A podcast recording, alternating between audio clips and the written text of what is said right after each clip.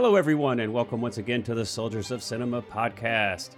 As always, I'm Clark Coffee, and with me, as always, is Mr. Cullen McFader. What's going on, Cullen? Hello, I'm uh, I'm good. How are you? I heard you had a you had a little bit of a a crazy day, didn't you, down in in, in SoCal? Well, I mean, I don't know if I would call it crazy, but it was just annoying. I had, uh, you know, it doesn't rain here very often. We'll go, you know, like nine, ten months with no rain. Uh, so, you know, all along, all the while, you're thinking, there's no problems with my roof. Everything's fine. And then when it does finally rain once, then your your roof proves you wrong. And so and I had just a really minor, uh, super minor leak uh, that didn't hurt anything in the house, but I wanted to take care of it quick uh, before it did hurt anything. So yeah, I got to wake up bright and early this morning, forego my sleeping in uh, late on a Saturday, and uh, I had to deal with uh, contractors walking around on my roof and making a mess on my porch, and and just generally running amok. So, Yes, but yeah, other than that, you know, other than that, everything's okay. I'm Nice. happy to to be recording our 62nd episode yeah, uh, and which uh, which is going to be a discussion of your pick, which I was pretty surprised about. A Bridge Too Far from 1977. Mm-hmm. And apparently, this is like one of your favorite films from childhood. Which yes, yeah. This was a which- huge, um, Consider- huge movie for me when I was a kid. which I'm like amazed by, man, because I mean, I mean, this would even be old for me, right? I mean, what I get, it's like I, I was born in '76, so I would have been a year old, and I get there are a lot of '70s films that I, I grew up on because, of course, they were you know years later played on TV, and films like Rocky and and that kind of Mhm. stuff were huge for me, and but I'm surprised that a film from '77 would be on your list of big movies as a child. Um, so tell me about that, dude. Like, yeah, I mean, I'll, I'll I'll tell the story. I'll, Yeah, I'll regale tell us the story. tale. Tell us Um, the tale. So I remember being, and this is actually kind of funny because we did Butch Cassidy a while ago. I think it was And that was a in big the film for 30s. you, So it was yeah. That's like that's like Butch Cassidy's my favorite movie of all time. Probably yeah, in terms of just movies that I could watch endlessly. yeah. Um, and so that was probably we probably did that episode about it over a year ago now at least. Um, Yeah, wow. and It's been that long, um, huh? I remember I, I have like this very distinct memory of I was probably only six years old. I, was, I think I was in grade one of walking into my dad's office, um, like his his home at, at home, his little home, home office, and um, on his chair there was like this pile of um, I think they were VHS. I don't think they were DVDs. I think they were VHS. But he'd just gone out and bought these these movies, and it was Yeah, they'd probably be um, VHS. I mean, if you're well, yeah, what year would this been- have been? this what would have place this place this for us? 2003 2002 Oh, that could have been DVD. yeah it, could was, have it been would have been early sure. in the kind Yeah. of yeah, I th- but i seem to remember they were vhs um, Yeah. because i remember watching them in the basement and i don't think we had a dvd player down there at that early um but i so i remember and so on the top of the pile was butch cassidy and the sundance kid hmm um the middle of the pile was uh the dirty dozen Oh wow, which was another movie that i you know i enjoyed i haven't seen that in ages but i remember I saw that it as a kid. recently. Actually, I Oh, saw that really? just a few Yeah. months ago. Yeah, Yeah. yeah. it's another World War II. Uh, Yep. A little bit more silly than this, Yep. and um, and then on the bottom was a bridge too far. Now that that had to have been like four VHS tapes, right? I mean, yeah, it was a big. three- I remember it was a big pile, but he had gone. I can't remember where he he probably got them. I don't know, some local store or something. Um, but I just remember like looking at them with my brother, and um, I had no idea. I thought Butch Cassidy and the Sundance Kid was some kids movie because I thought the Sundance Kid was actually a, a child. like a, like an actual Um, child. yeah and so i was like i don't really want to watch that and i was always like ever since you know probably since i was born i had was obsessed with the second world war um like it was Uh-huh. my favorite always my favorite era of, of history and yeah. um you know i played every world war ii video game i could get my hands on as a kid i was always out and you know i lived quite close to like a big forest and was always out there with my friends you know with Now army to digress just for a second. yeah sure do yeah you re- do you remember so i because i feel like that this would have been about that era so speaking of like world war ii video games what was the one was it like call of duty or something where they replicated the saving private ryan oh yeah so i was actually going to mention that yeah so Oh, Me- okay, um, yeah. medal of honor oh um, okay was a franchise that after Saving Private Ryan, Spielberg created. Like he actually developed this video game. Of course, he Oh, didn't really? actually code it, but he was the lead creative on. I had no Medal idea of that. And those were my again my favorite games as a kid. What's interesting about Medal of Honor is that so yeah, it opens the opening of like my favorite one was Medal of Honor Frontline, um, which I had I think on GameCube, and that the opening of that is like a shot for shot basically of um, Saving Private Ryan, except of course you're playing it. Um, but then it actually Medal I of Honor goes that. into you go into the Netherlands and like one of the the levels of the game is called several bridges too far and it's like No. all of this stuff that's that's all about Operation Market Garden and you're Oh, fighting wow. in the exact locations from this movie and it, there's a ton of references to the movie so Oh, you so that was to another way that. like every just in and out this movie was um in my childhood. Like i remember watching it and just loving it which again this is a you know a three hour movie and i used to force all of my friends at every sleepover to watch it and they all liked it too somehow. Um and uh I would, you know, again, like the theme song, I would have the theme song playing constantly and used it in all of my movies. Um, and That's awesome. I like I always you know I was just so into the Second World War. Um, Now I still me- am. Like I still am deeply fascinated by studying that. Yeah, know, yeah, I am uh, too. Yeah, I am too. And I, you know, just uh, earlier this year, my wife and I spent three weeks in France, and Mhm. she very generously and graciously allowed me to totally indulge my World War II like fantasy of, of Mhm. being at the Normandy beaches. And so I, I spent three or four days. She just like gave me to to absorb all I could in France, World War II related, before we Yeah. went on to do other And things. But- that's um. Oh, sorry. Go ahead. I was just gonna say, I so, you know, I I mean, I was so when I was watching it, you know, uh, for the first time ever, I'd never seen it before. I'm watching it last night in preparation for this, and you know, in some ways, I could see like how this film would appeal to a young kid, right? Especially to a young boy. It's like there's some huge set pieces, and I mean, you know, and we'll get into more of this later, but there's a lot of action, and you know, I I could totally see myself, you know, and it's well done. I could totally see myself be, you know, loving that, right? There's a lot of real planes and tanks and soldiers and battles and explosions and I'm like I totally could get it. But I am still kind of surprised that because there's a lot of the film where that's not what's going on. Mhm. We have we follow a large number number of characters. Um, you know, there's a lot. Of, it's a huge ensemble cast, and there's a lot of scenes that I I would be surprised that a young kid would would find interesting. So I'm kind of curious, like if you could maybe try to kind of like like I get that you love World War II, and and I totally get the action stuff, but what do you think it was about this film that really stuck out to you? Like, Yeah, that's a good question. I think um, I think it's kind of two things. One is that true to life, the movie primarily takes place on like bright sunny days in just these meadows and Mhm. like these those kind of European hedgerows and things like that. And um, that was somewhere that you know I didn't grow up in the countryside, but Mhm. um, where I grew up, there was a lot of nature and things like that, and again meadows and marshes and stuff like that. And so I think just the setting of the film reminded me a lot of where I grew up, and so it just kind of seemed Hmm. accessible from like an imagination standpoint. That like Hmm. again, me and my friends could watch this, get some like toy guns, and go out and, and recreate you know the moments and things like that.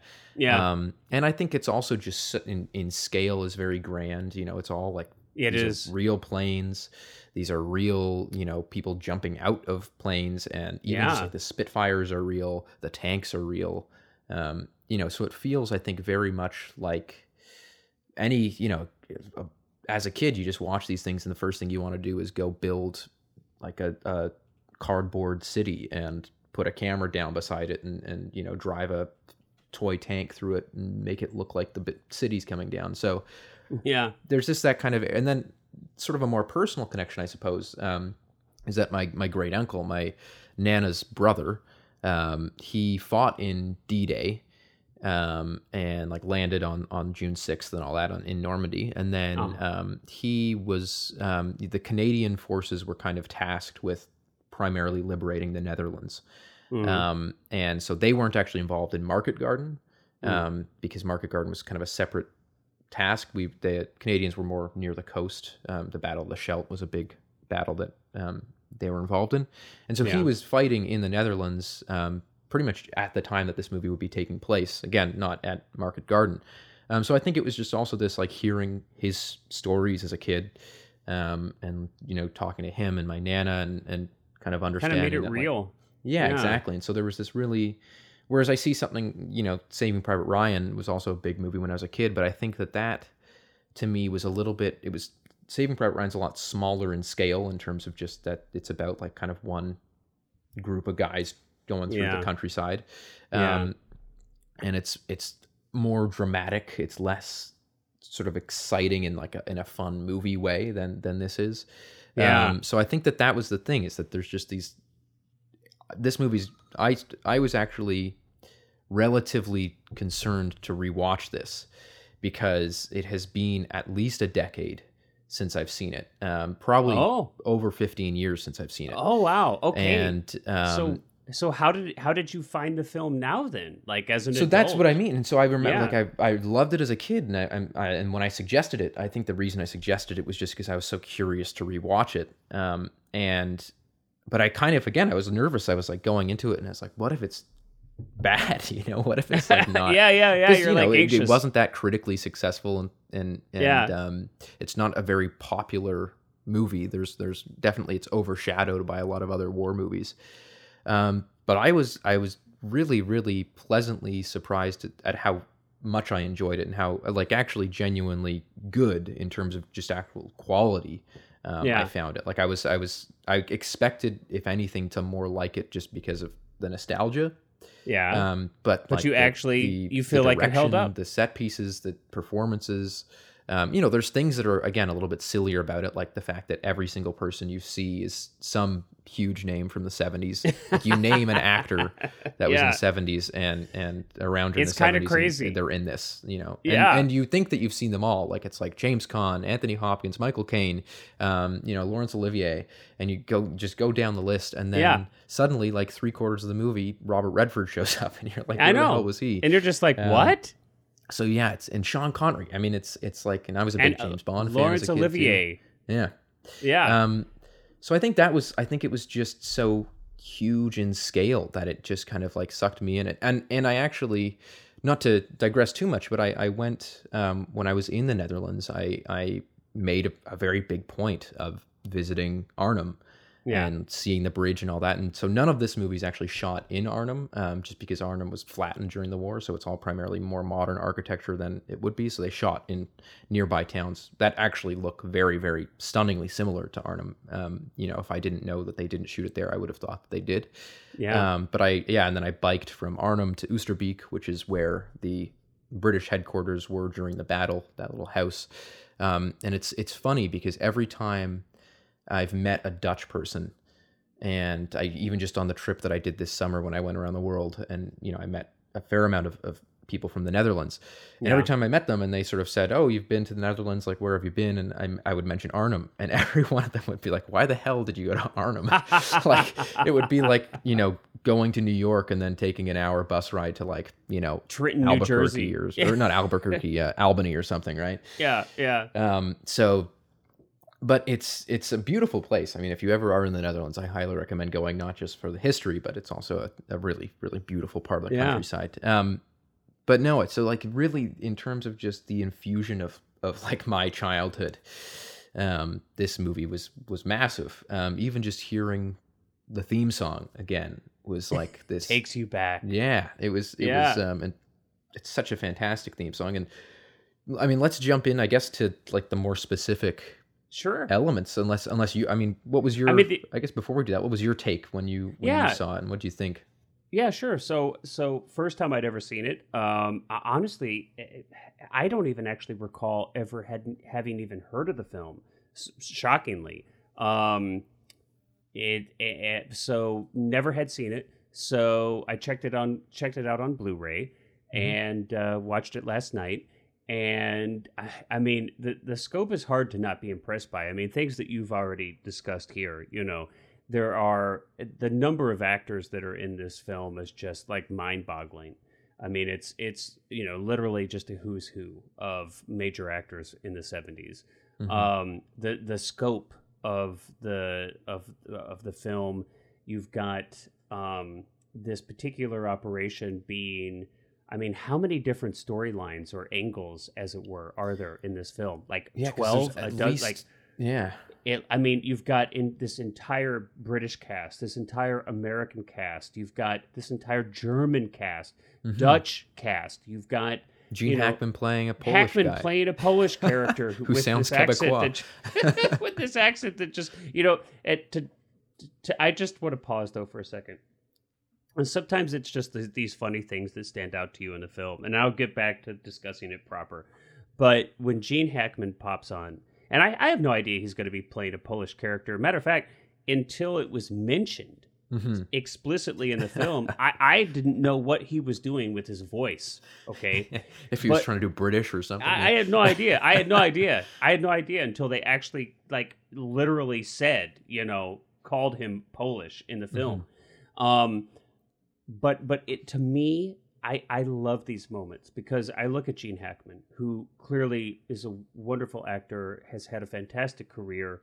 Mhm. Um, and as someone who aspired to be an actor myself, somebody who really uh, prizes good acting, and uh, to see somebody so amazing as Hackman struggle so much Oh my gosh, with an accent makes me feel so much better.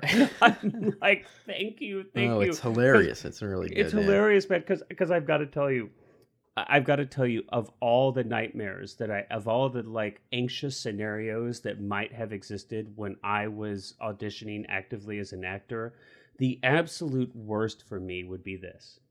I you know I, I would get an audition, and I'd be thrilled, right? Because it's I mean it's rare to even get asked to audition for something, right?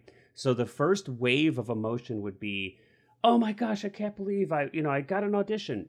And then I would get the sides or I'd get the breakdown, whatever information I, you know, would, were available for that particular audition.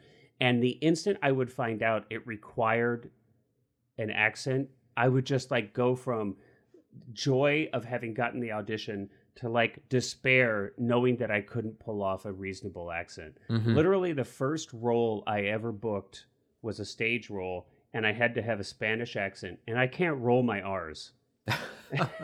So anyway, it's personal to me. It's mm-hmm. personal. That's the point. So so watching Gene do this, I just I felt it, a, a nice like wave of like empathy washed over me. Just Okay affirmation. Yeah. just yeah and yeah, and validation okay but back to the film so yeah i mean you're just overwhelmed with the scope of it i mean i thought it was beautifully shot um obviously it's well acted i thought it was it, this is not or it's been a while since i've kind of read up on my world war ii history so i kind of had to re acclimate to the you know what's going on what was market garden what were they doing and why but i think the you know the film does a really good job of of including everything from these huge set pieces. I mean, I like the the the the paratroopers is just like it's literally like a, a hundred or a couple hundred people actually jumping out of C-47s. The scope Mhm. of that's crazy, you know. Mhm. Um, all of the World War II accurate hardware is pretty amazing. Um, although I do have to say, I think there were supposed to be some P-47s in that that were clearly not. Um, yeah, they were sp- repainted. Uh, I think they were Finnish. Uh, yeah, prop planes or something that they used for training, and they just repainted them. And most people probably would never notice that, but Yeah, the Spitfires looked real, but the P-47s were definitely not. Um, Mm-hmm. but but beside the point, who cares? Um, but it you know everything from that to these these moments you know where soldiers at different times have to commandeer civilians' homes and to see how that uh, aff- affects the the civilians, the homes that are taken out from under them, the you know the the just random way some people are killed and kind of the randomness of death and um, the surrealness of war and the the bureaucracy that kind of is overwhelming behind a lot of this. I, I think they did a good job of incorporating all of that. So there, Mhm. the, the scope was huge from a storytelling perspective, from a literal perspective. Um, was pretty impressive. I mean, it's a three-hour-long film. I do have to admit there were a couple moments where I kind of had to steer my focus back onto it. You know, I started to, my mhm. mind started to wander a little bit. But to be fair, I didn't realize it was going to be three hours long, and I started watching it at like 10 p.m. Yeah, so, so by the time I was through with the film, I was like, you know, getting It's a little the morning. drowsy. Yeah. But uh, but overall, in a nutshell, I I really enjoyed it. I'm glad that I watched it. Mm-hmm. No, I think I think um, it does a really good job of like it's not a movie that is is upfront with gore um, No, or it's like not gory. horrific kind of you know bloodshed of war but it's it's almost that almost works in its favor because again it kind of shows this like strange matter of factness that war probably really is like um, and it's it's intensely critical of like bureaucracy like the bureaucracy of these these battles where you know it's like we've got to cross this bridge but we've got to wait for this traffic jam to clear up on the you know Yeah. one road that we've commandeered so the boats can get here and then but those boats can't get across until we build this other bridge that was destroyed and those supplies are coming from there. And it, it does a really good job of like this logistical nightmare that was probably quite accurate to you know how it really was. And then again like you said that you know somebody will be just in in a house and a stray bullet will will take them out. And um, there's not really much attention called to it it's just kind of like okay Happens. and, it's just and- matter of fact. yeah and, and so it's really i think it's really fascinating in that way because when when i chose the movie one of the things that you asked me was you know is it like an anti-war film i think most you know both most war films are are taken from an angle of, of like being critical of a lot of things about war um, but i think i think my answer was was that it's kind of almost hidden in a way like it's not explicitly anti-war and like a again a horrific you know saving private Yeah. ryan people's arms being blown off and Yeah, it's not like the, the war is hell. Um, yeah, it's more Yeah. just critical of just this this kind of again this like monotony of of the the business of like running a war, Mm. um, which is really fascinating because that's not something that a lot of other war movies really get into at all. Um, and then even again, just this this idea that like you get to this very picturesque Dutch village at the beginning, and how the for the first you know maybe two hours the battle is very much kind of small scale. Like they get into the Mhm. city and they're kind of laughing because they're in the wrong camouflage, and there's a few skirmishes on the bridge, but you know, and then suddenly when the Germans actually launch a counteroffensive, it's like this town is destroyed and all these Yeah. civilians that we've gotten to know through the movie are are who aren't really necessarily directly related to anything that's going on with the soldiers but you just see that like you know they're dying Well- and they're building roadblocks out of the bodies and you know all these I mean, things one of the things that, yeah, I, I- mean, I, you- I want to jump in because you're, you know, you've kind of sparked, reminded me of something that, you know, a few things that really stood out. You know, so the the film is, I mean, there's, it's almost like you could say these vignettes that are kind of connected. You know, Mhm. because they're because we're jumping back and forth, you know, from so many different perspectives and so many different angles. And, and there's such a large cast. I almost feel like it's a series of vignette, vignettes in a, in a little bit of a way but you know some things that really stand out i mean like uh like the home that is like a, a commandeered you know the dutch home that's like right at the like the mouth of the bridge or whatever Mhm, you know the, mhm. and one side of the bridge and and we it's almost like they use that home and it's continual degradation like it's it's physical degradation as it's attacked and it's as it you know is being hit and um, catches fire and, and you you know so you see like this it's like an interesting barometer of the degradation of the entire area and then the couple that lives in it and Mhm. how they're like you know kind of losing their minds being surrounded by all this violence and having their home taken away from them to the point where you know the woman kind of like loses her mind the Yeah. civilian woman and and goes outside to like hail a taxi when there's like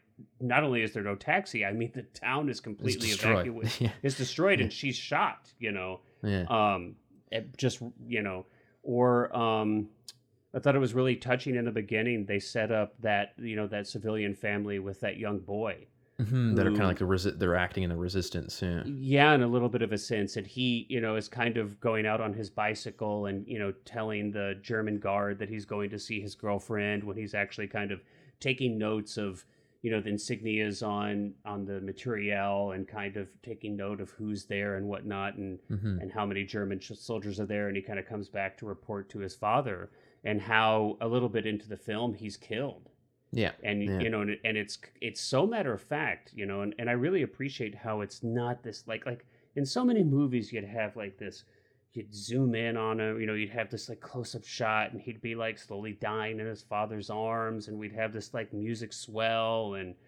you know what I mean? It'd like really play it up. Mm-hmm. But in the scene, I mean, his father picks him up and like puts him on the cart with the or the pile of the other bodies. Yeah.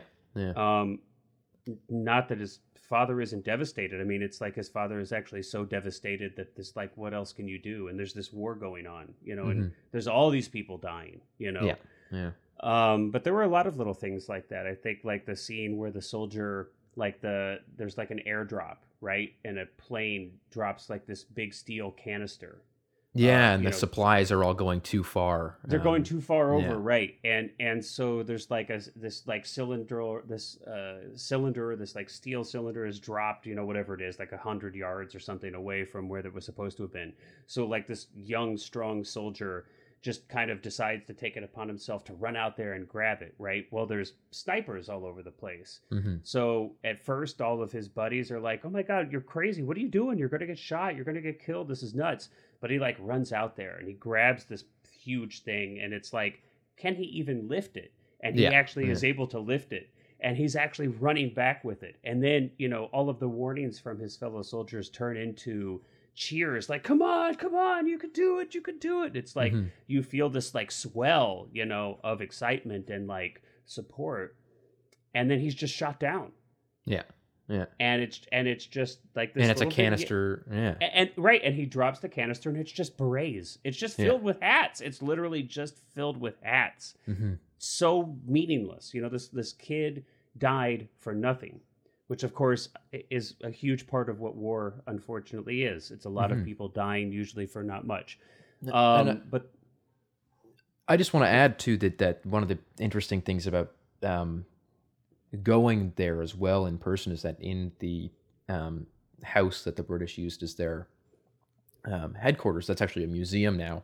hmm, And what they did there is in real life out- the house yeah, in, in real it- life, yeah yeah. yeah Um, and in the basement, they like cleared out this massive. They must have excavated a, a large area because I doubt the house was built with a basement. But you go underground, and they've actually recreated the streets of Arnhem as they would have been during the battle, Mm. um, with like authentic like the buildings that you can walk by now and the bridge and things like that, and and with you know spe- smoke going off and sound Mm. effects, and and so it's actually quite interesting to um in, in you just reminded me of, of, of that in the uh when when you were talking about how like you're you know just this seeing this degradation of this house and things like that and it's quite fascinating to see it there but um but yeah i i also just want to add too about the the way that it's matter of fact as well is that it's not there's nothing particularly and i'm not saying this in a negative sense but there's nothing particularly that that calls to itself about like the way that the camera is used or Mm, um you know it's not like there's these crazy sophisticated shots that are like you know oners moving through the battle and it's like how the hell Yeah. did they do that? The- yeah. it's quite restrained in the way that it's uh, shot and yeah I think that really works in its favor because um, it doesn't feel so formalistic like perhaps a movie from you know uh, 10 years earlier would. Um, Right. you know like a big war epic in the 60s where they can kind of almost just feel like musicals even if they're not musicals in a way. Like Mm. they're just so grand and choreographed and yeah. um, very clearly most often shot in like studios. Um, right right. and yet this is is quite formalistic in its style in terms of the way that it's it's not it's certainly not um you know like abstract.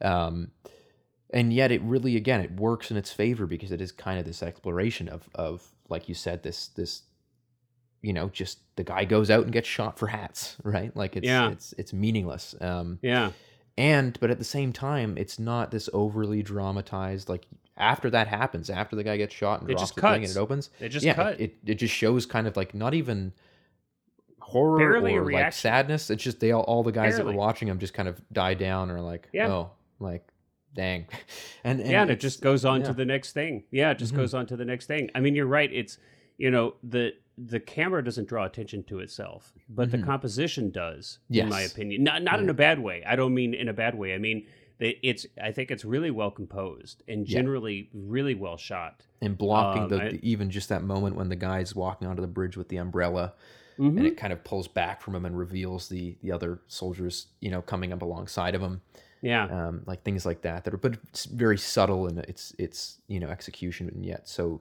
masterful in in the like the way that it's crafted. Yeah. Um, It's almost kind of got this like you know, it's there's definitely kind of this 70s kind of dewy, kind of glowy, kind of soft, mhm. you know, Mhm. kind of thing going on with a lot of it, which uh, you know, I wouldn't have I, I would have expected maybe a little grittier. Mm-hmm. But uh, in its cinematography, not to say that the film itself doesn't have grit in it, but I just mean, you know, there's, you know what I'm talking about, right? There's a little bloom, there's a little softness, Yeah, there's there's, a definitely little- some filters on the camera. the- yeah, yeah, uh, yeah, and, and which which I wouldn't immediately um, uh, it wouldn't immediately jump to me that that would have been a visual style uh, Mhm, to go yeah. with for a film uh, with this topic, but but it it I think they it works. Um, but there's definitely some moments where it kind of gives it this dreamy kind of quality.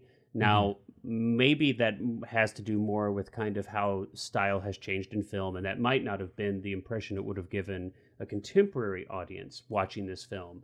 Um, but for me watching it now in 2022, that's a little bit of the feel that it gives me. But overall, um, I, I feel like it's it really was a visually impressive. You know, it, it's there's a there's a lot for the eyes to look at. It's it's enjoyable. You know, it's visually interesting and enjoyable film to Mhm. watch.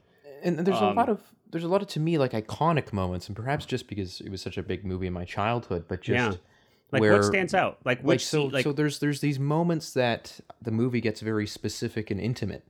Um, So I'm thinking about like when they Mm-hmm. Mm. commandeer the the house um, that Liv Ullmann lives in with Laurence Olivier, And they turn it into the, like, the and it's like a hospital. the- but the the, Yeah, the hospital. way that that scene opens is they basically ask her if they can use her house, and she sort of you know hesitantly agrees because she, does Yeah. want to help them, but she realizes that this is going to destroy. You know, she's now entering the war essentially, right? yeah. Um, but what we see is that you know they come in, and then we kind of in one shot just pan uh, over to these kids and kind of track over these kids playing with a toy train, and then you just see like a, a soldier's boot step kind of on the track, and the toy train goes over, and then just blood dribbles down right on the carpet, d- and then it just cuts away, and it's very subtle. And Mm. it's it it's kind of just like it's this pristine white carpet. These kids are playing, and then suddenly you know the war is here, and has entered the home, and and so that or when you know when um, Gene Hackman and and the the exiled kind of Polish fighters that had gone to Britain and fled to Britain when Poland was invaded finally get their chance to join the battle because they're delayed in getting there by I think like a matter of almost eight days or something yeah. um, and the operation was supposed to last only three or four. Um, and they finally arrive, and they're pulling the soldiers across the river on this these like this series of ropes and boats that are all connected. And like pulley um, system to pull themselves over. yeah, and then without any music or anything, and in a very again matter of fact way, a, a flare goes up. You hear machine guns. You see some guys get shot in the boats, and then Hackman just looks down at the water, and there's just one body that's kind of wa- wading in ashore. That's you know dead, of course, and he's just right in the surf. And um, I don't know if that's quite the right word, but um, right just on the edge of the water yeah. and it just it just kind of hits and then it cuts to another scene and it's like there's all these moments that where you know while it's such a grand you know and epic in in the old sense of the word and um you know huge movie with all these crazy you know Yeah. again, who's who of, of cast and these massive set pieces with real tanks and real military equipment and all that um, it does get still very intimate, intimate. At, Yeah. at these moments that need to hit um, and i think that that's very and maybe i actually i've never read the script um, so i don't know but goldman william goldman wrote it who Right. Ah, also wrote butch cassidy and so he does great- a really he has a really really great um, skill and so i'm going to assume that it was quite accurate to his script because or at least those things were because in butch cassidy one of the things that i mentioned in that episode was that there's the moment where the movie's quite lighthearted throughout and then when they kill the banditos and it's the first time that butch cassidy has shot anybody and killed anybody and suddenly the movie just gets this has this like very very dour tone for for a moment and it's very Mm. again very intense for just a scene that and it doesn't Yeah. feel out of place so goldman i think is very good at writing things like that and they're all over this movie um and you know it's one of those things again that just is very impressive to me. And you know, at the the end of the day as well, what I think differentiates this from a lot of other war movies is that they're ultimately not really successful. You know, there's kind Yeah. of the the again bureaucratic moment at the end where he's like, "Well, the mission was you know ninety percent a success, but it, 90% it wasn't." successful. You know, Yeah. they most they had heavy heavy losses. They completely underestimated the German position. Um, you know, they had to retreat. They had to pull out of of where they were trying to hold. Um, Yeah. and so it does, I think, ultimately criticize a lot of these these elements that aren't usually really touched upon, especially back in in that era of uh, film. Well, I think it's like like in the and- yeah. '60s, you would have like you know '50s, '60s, at least the United States, you'd have films generally that you know, of course, were super patriotic and they Mhm. would praise you know the the uh, all you know there wouldn't be any criticism hardly at all of of the war, right? Then you get into the '70s, and you know, of course, you know the the new Hollywood, right? Mhm. Uh, in United States, I mean, you hardly had like a happy ending in any story in the 70s, you know, in American cinema. And so you do. Oh, now, this is, of course, a British film, though, but I just Mhm. mean kind of the zeitgeist of film in general, where you could have anti heroes, you could have, uh, you know, kind of cynical stories, you could have, you failure know, quote unquote, resolution. unhappy endings. You Yeah. could ha- be critical of governments and critical of war. And, you know, you've got Vietnam happening here. And of course, Mhm. um, that impacted the world, you know, not just the United States. And you, you've got a lot of criticism about uh, these things that didn't exist culturally or in cinema. Um, and so, yeah, I mean, this film isn't as as like directly or explicitly critical like a lot of films would be um especially later that were just Mhm. outright full on you know explicitly critical of war and yeah, like a thin red line or something. Yeah, or platoon platoon. or, you know yeah. um, so it's not that, but it definitely. Um, but you don't have to read between the lines much either Mhm. to to really see that they're kind of uh, you know they're picking apart the bureaucracy, the senseless death that occurs, and kind of the randomness that death can occur.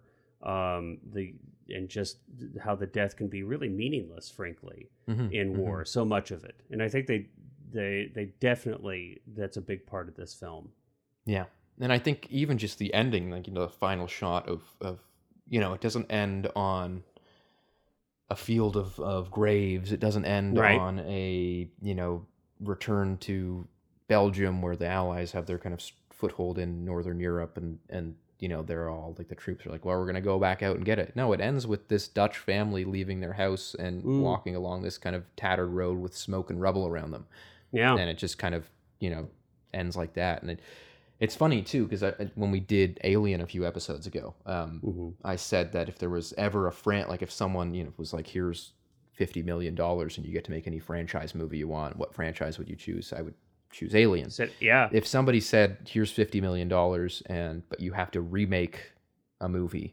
and update it for modern like you know uh, modern times and you have to make it Yeah. you know technology today it would absolutely be this. And i wouldn't not in a sense that i believe that this movie needs a remake by no means.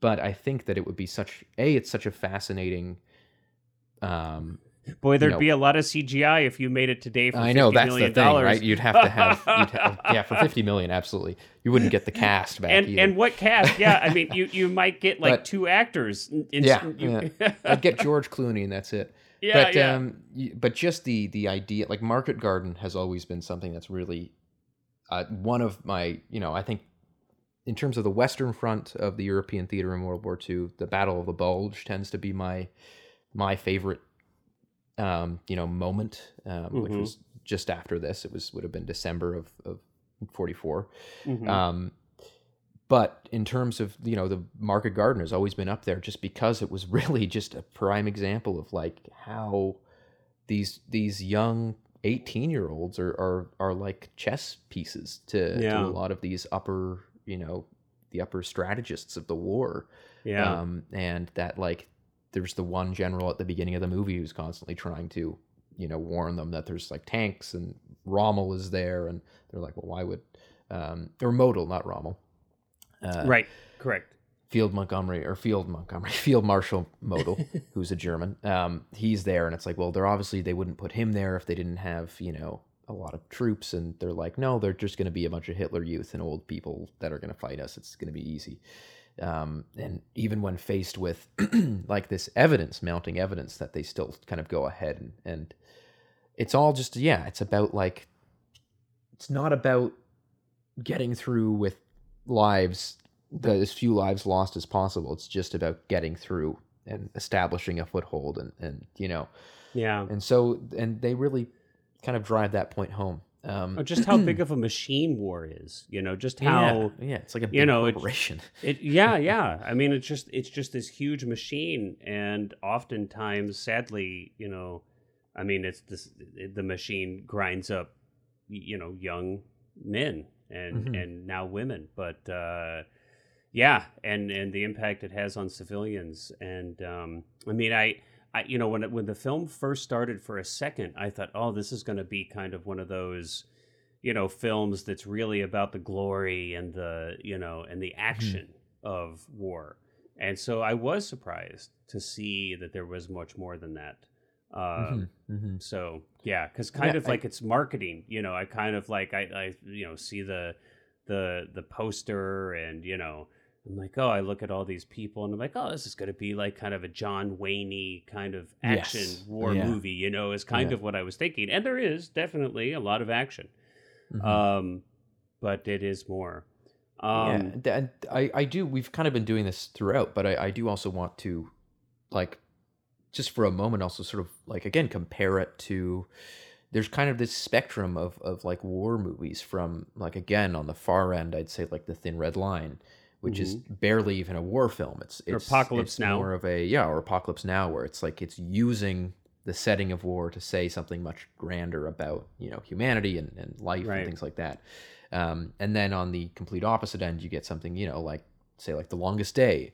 Um, Yep. You know where it's it's it's very again full of like glory and, and like sacrifice and and patriotism. yeah. Um, and then you know of course there's like the modern trend of the Saving Private Ryan's, the shaky cam and things like that. And I, yeah. I like Saving Private Ryan. It's not. I, no, I do too. I do so, too. But it is. It did start this trend, right? But here's of, one. Here's an even ultra-real- newer one, like a film like Midway. And I don't know if Midway, you've seen Midway, that, but yeah. that that's not that long ago. This is 2019, and I mean it's like a full on Disney war movie. and tons I of don't like even CG and yeah, it, as CG and like Pearl Harbor. Didn't yeah, Bruckheimer exactly, make that? exactly, yeah. Those are the films that are on the, the far side of, And I think I almost like glamorizing war. It's like I honestly expected it same same as you. I expected it to be like that because yeah, I hadn't seen it in so long, right? Like Yeah. I, I expected to sit down and watch this and be like, because I honestly I remembered the plot and I remembered a lot of things about it, but I just didn't Mm. really remember the movie as a whole. Um, and so I was I was really pleasantly surprised to see that it, it wasn't that. Um, yeah, yeah. and I think, um, yeah, I mean, there's this very interesting. Like, I would say, for people who haven't seen it, who are listening, I, I'd honestly is in in sort of feeling and mood and tone. It's it's oddly similar to to um, Dunkirk in a way, Mm. where where Dunkirk Hmm, is another yeah. one of those movies that is not doesn't really glorify anything about war and it's very matter of fact and death is dealt in a very matter of fact way but there's not Yeah. a lot of gore um right. it's very massive in scale gratuitous. there's like these real plane battles and battleships and it's not a lot of cg um and so i'd say that if if you if you enjoy dunkirk perhaps i would i would recommend checking this out because this is That's not in you know it's dunkirk doesn't have an all-star cast of a million and one celebrities um, but I would say that it's But it's got a few. In tonally, it's kind of got the same like thesis as Dunkirk of just this kind of like bureaucratic wastefulness of of because of course Dunkirk was also somewhat of a similar operation in in a way of just this like massive mobilization to get a bunch of people out of a situation that they'd accidentally got themselves in. Um, Hey, I mean, hey, let's not forget though. Let's not forget. Harry Styles is in Dunkirk. That's true. That's a good point. Yes. I mean, we come had the on, One you- Direction uh, representation there. I mean, eh, like, oh, isn't that all the star power you need? I heard that when Christopher Nolan was casting that he didn't even know that Harry Styles was like famous at all. I don't. I didn't. I don't think I knew who Harry Styles was, Yeah. Styles was in I- I barely, 2017. I'm barely did. It's just not my.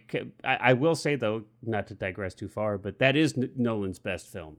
Yeah, no, I would agree. I, I actually, I'm not, I'm not a huge. I like Nolan. I I'm not a appreciate him huge as a Nolan filmmaker, but I exactly, I'm not. I don't really love I, any of his movies. I appreciate him. I Mhm, mhm. appreciate him. Obviously, he's passionate about filmmaking, and um, and I think that uh, you know, I, I, I'm I will always welcome. I mean, into the. I mean. Uh, the community he makes you know all kinds of different people right and Mhm, um, mhm. you know he's clearly passionate ab- uh, about filmmaking and he i think's given a lot of visibility to cinema and um, so that's wonderful Yeah. but yeah, I, I, I a lot of his yeah a lot of his films I'm not super crazy about, but this film was great, and I think your your comparison uh, to these two films is an interesting one. Um, because this you know Dunkirk is kind of the same situation. It's it's picking one kind of specific uh, you know uh, moment of a of a larger war. So this is like the evacuation of Dunkirk. Uh, of course, in in uh, Bridge Too Far, it's uh, specifically the Operation Market Garden, and taking one of those elements and kind of you know looking at it from all of these different perspectives. Mhm, There are many mhm. more perspectives in Bridge Too Far because we're looking at it from multiple different you know armies and you know even you know Sides, all the- but but Dunkirk still has a little bit of that. You know, we're looking at it from these different soldiers' perspectives. We're seeing kind of this, the same moments go by from all of these different perspectives. Mhm. So I, I think that's a really good. Uh, it's a good comparison, and I think you're right. I mean, I think if anybody had seen Dun- Dunkirk and you liked it at all, uh, you there's probably a good chance that you would like Bridge Too Far. Yeah. Yeah. And and- it, it, I wish that they had, you know, it sometimes it's sometimes it's a little bit heartbreaking. I wish that there were more care given to these films um, Mhm, mhm. in their in their you know taking them to modern media or restorations and yeah. pseudo modern media. Blu-ray is not exactly modern. Um, it's a pretty old. I mean, I think we're sitting at what like Blu-rays are like 15 years old now, yeah, right? Yeah. Yeah. Uh, so they, it's not even brought to 4K. But yeah, you know, and I get it. I get it. There's not a lot of money to do that. But uh, you know, the, the the copy that I had was like middling. It wasn't horrible, but it wasn't great. Yeah, it's not a uh, great scan. I same same with me. Now, how did Um, you see it? Did you stream it? Did you have a copy? Or I have I my dad owns the version I would have watched, um, so I streamed it instead. Yeah. Uh, Oh, interestingly, I streamed it, and it was for some reason the German subtitles weren't working, like in terms Oh. of the like the moments where oh, the so Germans you? are speaking. Oh, yeah. So yeah. I just had to basically go from memory of what they're talking. And there are honestly, it was weird, weirdly uh, easy. Did you I was like it came back, yeah, like when Yeah. he's like flatten Arnhem and all that. Um, when the uh, when the they refuse the surrender and all that. Um, that's also I, That's I love that scene when he's like, "We'd love to take you in, but we don't have the uh, the Yeah. facilities to take yeah, you in yeah, surrender." yeah. That's a great bit. Um, but I do good. also- and I there's wanna- some humor. We haven't Yeah, talked about that, but this is an example of that. This is an example of that. There is some humor there. So Mhm. But know, it's, it's never not- it's not like gags. It's just that there's No. this kind of you know there's yeah there's these moments where again it it pr- probably the same type of humor that you'd probably have in a real conflict like this, right? Where it's like yeah, you know tell them to go to hell, and then they you know the Germans are asking the British if they want to surrender, and then the British respond by saying that they can't really accept the German surrender at this time.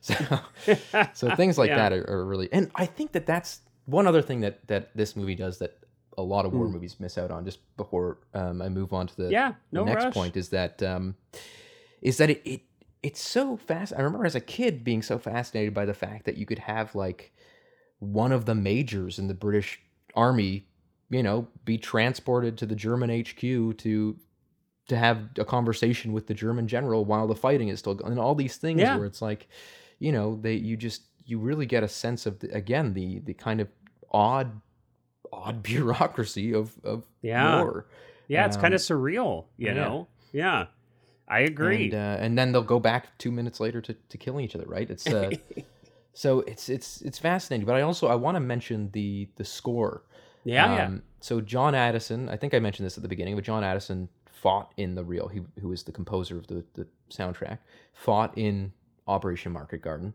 Okay. Um, and I love the s- score for that. Like this is one of hands down one of my favorite soundtracks to to a movie.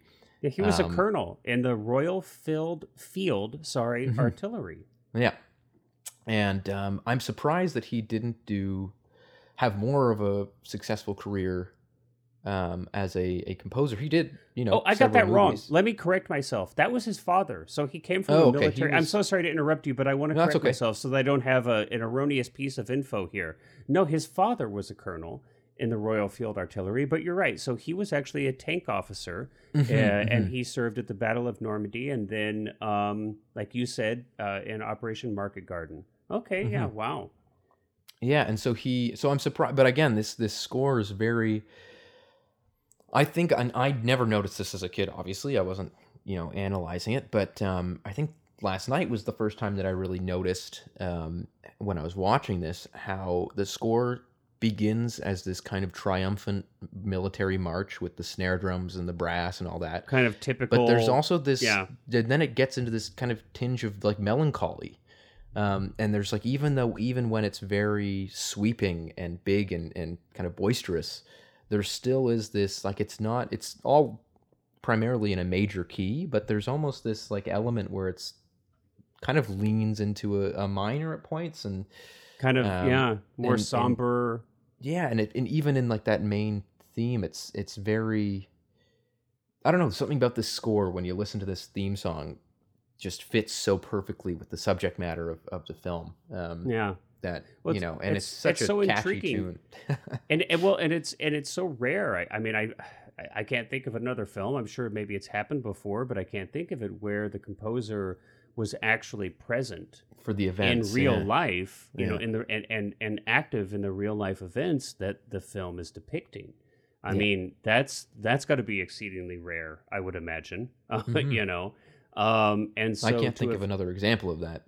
I can't either. And so, gosh, I mean, I can only fathom, you know, uh, as as you would be composing music to have actually lived that and to have those memories that you could draw upon.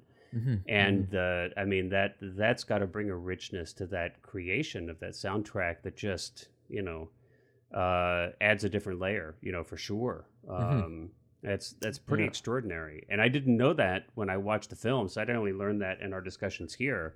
But that's extremely interesting. Um, wow, Yeah, and I- and it makes you kind of. I wonder how he, uh, if he had any like input on the film. Otherwise, if they asked Hmm. him any questions about it, or if it was just he was. Yeah, I'm, I'm not sure.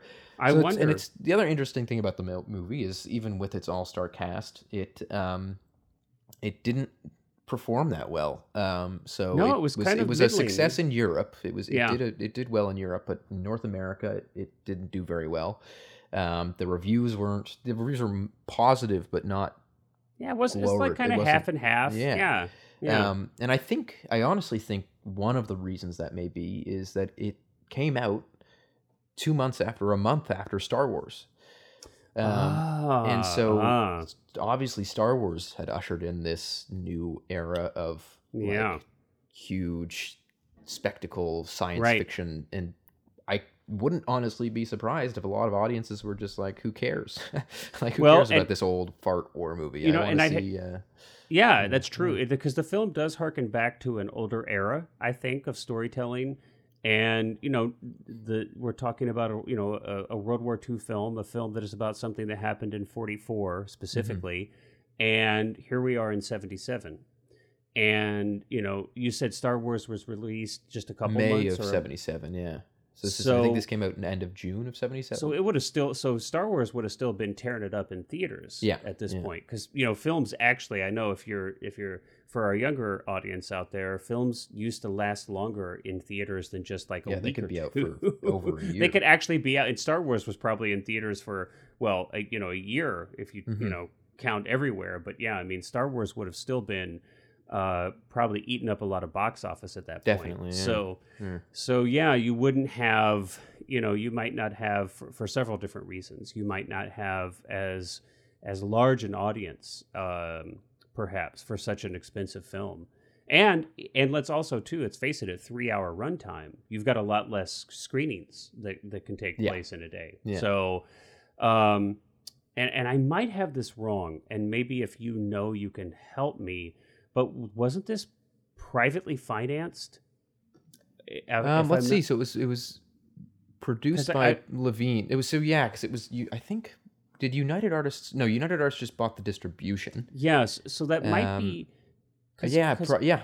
John E. Levine Productions was the production company. Yeah, so, I think it- Mm-hmm. you know it was privately financed, and so you know, and I don't know a, a, a ton about Joseph Levine to kind of you know, I, I'm not sure what his production history was, what films he'd produced before or after this, but um, or even you know where the money came from uh, for this film, but um, but you know, it's it's it's surprising uh, that a film you know with this many stars, with this much commercial potential Mhm, um, would even be allowed to be three hours long. mhm. You know, um, and without you know, not that intermissions were huge in the '70s, but for longer movies, it was quite common to see them even then. So um, I'm surprised. you get yourself like a, an old fashioned roadshow showing. I'm trying yes, to think. yeah. The last film that I saw, like a roadshow, would have been Tarantino's Hateful Eight. Yeah, yeah. Um, I went to go see that. Um, I In saw 70, that in right? 70 millimeter, uh, actually projected in film, and we had Mhm. they had a roadshow, and it was really fun. That was cool. with the intermission, the um, overture, and all that. Yeah, Yeah, yeah, I love that. I miss. I love like you know, it's like you kind of set the mood. You have like a brief overture. You're kind of like let the music wash over you, and feels more like kind an event, right? yeah, and you're getting excited. Like your you know your imagination starts to run wild. Like what's you know what's how's it gonna open? What's the story? You know, it's like. I, I love that. I love like it. It helps with the immersion, and you know, because let's be honest, it's like you need a palate cleanser after all these commercials and the stupid trivia shows that they have at theaters now. and you know, it's yeah, like yeah. all this crap and it's like you know you've got the like talking heads that are you know interviewing about know, the next big Disney film or something. yeah yeah yeah yeah yeah and it's like hey let's you know let's talk about you know whatever frozen 5 and you know it's all this like super markety super pitchy stuff Mhm. and then you know if you're going in to watch like this somber war movie or something you know and it just cuts right into it it's like i feel like you need a palate cleanser, you need to see, know? yeah, you need to get in the mood, right? I yeah, think that's, I think yeah. that's that's uh, the shame about this movie is that you know I love it a lot, um, Yeah. and I would love to see a restoration of it. Um, yeah i'd love uh, to see a good restoration i think it's right yeah. I think it would be ripe for a high quality, you know, restoration, a 4K release. You know, even Yeah. if they didn't do a physical media, they could do it justice for streaming. Mhm. Um, yeah, they likely would. know- I mean, it's, it's not the most famous movie in the world, even though there's a million stars in it. Um, I and, and I'm, you know, like I said, I mean, and here I am. I, I had never seen it, and Mhm. I, I may have heard of it, and I just am not remembering. mhm, But mhm. I, I, I can't even recall really having heard much about this film at all. So it, you know, there you go. Um, you know, uh, but it's you know, I, I don't control these things. If I did, if I could wave a magic wand, yes, And- yeah, which is to say. I'm not saying that it looked horrible. I'm not saying it looked horrible, but Well, the But- the that glowy sort of like hazy, very 60s 70s look that was applied to a lot of movies back then yeah, does not look good in less like subpar resolution. Because Yeah. it winds up just kind of muddying the image. Whereas I'm sure projected on film, it looks incredible.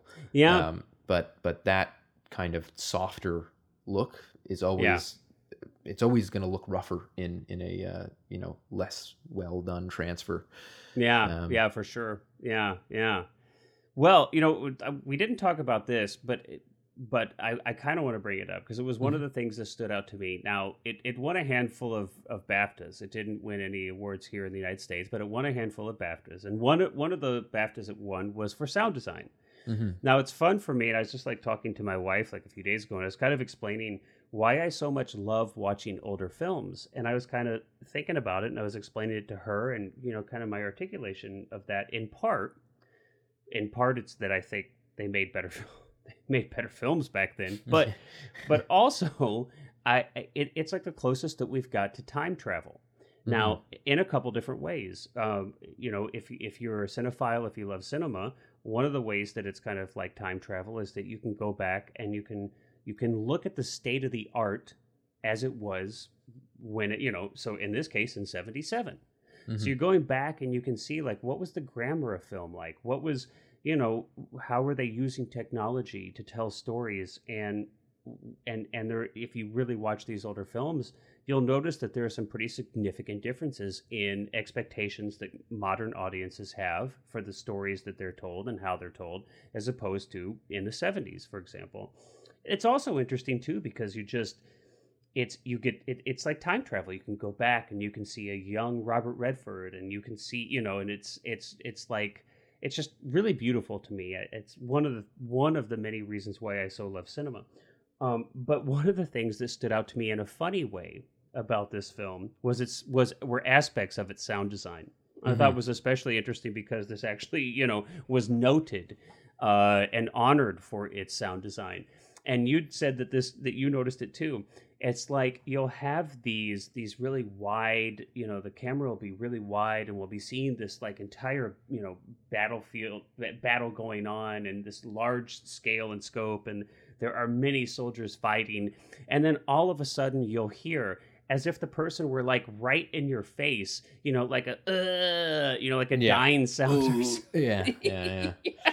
and it sounds like so like stock sound, you know, like you can so tell like the ADR is just like you know, it's like there was an actor standing like six inches away from a microphone, Just going, doing a bunch of noise. "Ugh." Yeah. At least I, I don't think there's any use of the Wilhelm scream in this. No, I didn't so at least it. No, it doesn't lose points on that. But no, no, no. Uh, it doesn't. There's th- that. That's true. But and- and you had even mentioned too, right? There's like that scene where there's you know, it's help me. yeah, Help yeah. me. That, after the the crossing in the boats, and then there's just Crossing this in the- pan of the all the bodies on the shore of the beach, and Yeah, but um, we're like we're like we're like this- we're like we're probably like hundred feet away. Yeah. We're yeah, we're like a hundred yards away from the action, right? It's like this wide, wide, wide shot, and you. It, so, but anyway, I I kind of joke. I don't mean to poke too much fun at the Yeah. film, And but there are funny, moments that do sound. gr- I I think all the, the the military, you know, in terms of like the weaponry and the the scope of the sound design of that sort of stuff sounds